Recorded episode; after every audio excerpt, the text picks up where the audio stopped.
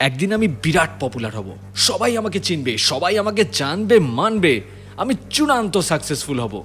সবাই আমার জন্য অপেক্ষা করবে। আমাকে দেখলে সবাই লাফিয়ে উঠবে, চিৎকার করবে, হাততালি দেবে। আমার সাথে ছবি তুলতে চাইবে, আমার একটা অটোগ্রাফের জন্য লাইন পড়ে যাবে। সবাই আমার ইনস্টাগ্রাম টুইটার হ্যান্ডেল ফলো করবে। সবাই আমাকে সাবস্ক্রাইব করবে। আমার কাজে কমেন্ট করবে। লক্ষ লক্ষ কোটি কোটি শেয়ার হবে আর আমি হব the ultimate king of success এরকম তো আমরা কম বেশি সবাই ভাবি, তাই না? এই চিন্তাটা আমাদের প্রত্যেকের মাথায় বিভিন্ন রকম রূপে আসে। আর আশাটা খারাপ কোথায়? স্বপ্ন তো দেখতেই হবে। কিন্তু বস, আজকের পডকাস্টে এর থেকেও গুরুত্বপূর্ণ একটা কিছু আলোচনা করব। আসলে আমিও স্বপ্ন দেখি, তবে সেটা কিন্তু বাস্তবের মাটিতে দাঁড়িয়ে। একটা গ্রুপ থিয়েটারের দলে রিহার্সালের শেষে সবাই মিলে একসাথে গল্প করছে। তো সেখানে যিনি প্রধান, যাকে সবাই গুরু বলে মানে তিনি হঠাৎ বাকিদের প্রশ্ন করলেন হ্যাঁ রে, তোদের কাছে আমার একটা কথা জানার বড় ইচ্ছে। তোরা জীবনে কে কতটা দামি হতে চাস? সবাই তার দিকে তাকালো। তখন তিনি বললেন, শোন না, একটা মজার খেলা হয়ে যাক।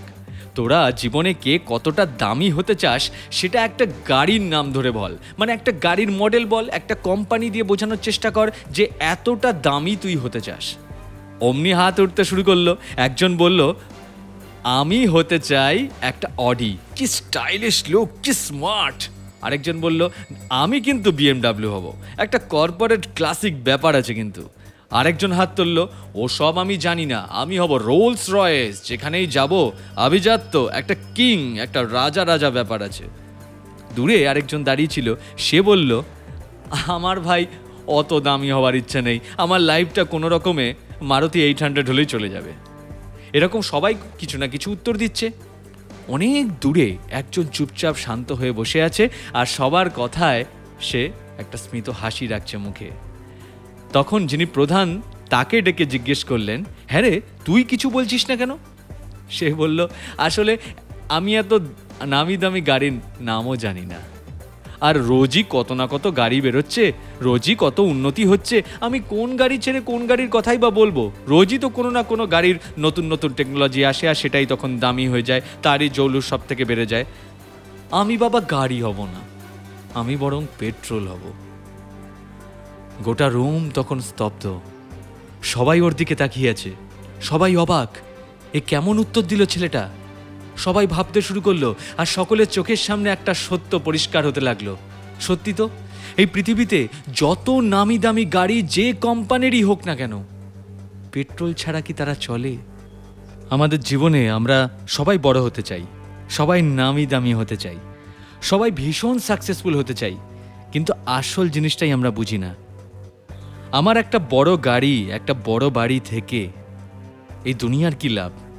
আমার অনেক কিছু হতে পারে, আমার সুন্দর ছবি উঠতে পারে, আমার আত্মীয় স্বজন বন্ধু বান্ধবের মধ্যে, আমার সোসাইটির মধ্যে আমার একটা বড় স্ট্যাটাস হতে পারে।